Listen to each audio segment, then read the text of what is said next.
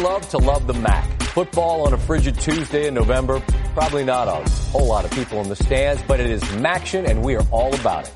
Maybe beyond that, you don't pay a lot of attention to the MAC, but you should right now because they are the proverbial canary in the coal mine.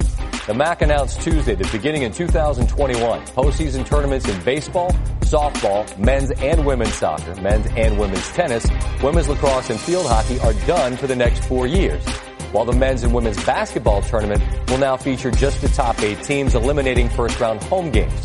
Commissioner Jon Steinbrecher telling WTOL, quote, the pandemic and resulting financial issues play into that. As the financial situation changes, it will give us a chance to reevaluate. This is the terrifying reality for collegiate athletics.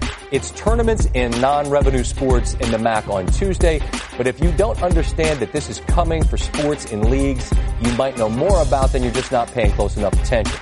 The big time schools who generate obscene piles of money, which lead to so much hand wringing about how there just isn't enough money to pay the players, misses the fact that mostly there isn't. I don't know the specifics of what it takes to fund the Ball State tennis team or the Central Michigan soccer team, but you can be sure that they're not flush with cash. They exist on the thinnest of margins that the NCAA basketball tournament money and football money provide. Last year, the MAC got $3,363,600 in NCAA tournament money. What did they get this year? Nothing. What happens if they don't get football money?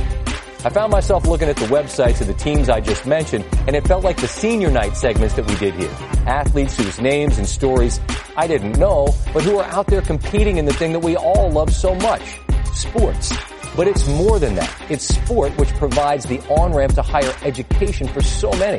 In fact, more than 150,000 scholarship athletes. So as we hear how dire the situations are for the NBA if they play without fans next year, or how bad it will be for Major League Baseball without the gate this year, keep in mind, they have still got the billions they get from us. Many of the biggest conferences in collegiate athletics do just fine in that regard too. But our beloved MAC signaled today that athletes in smaller conferences across the country could be in really big trouble. It's tournaments today that disappear. If the sports go away, so too will scholarships, which lead to diplomas for the athletes who are going to go pro in something else. We all hope it doesn't come to that, but Tuesday's news is a clear signal the direction things are headed for more than just our beloved MAC.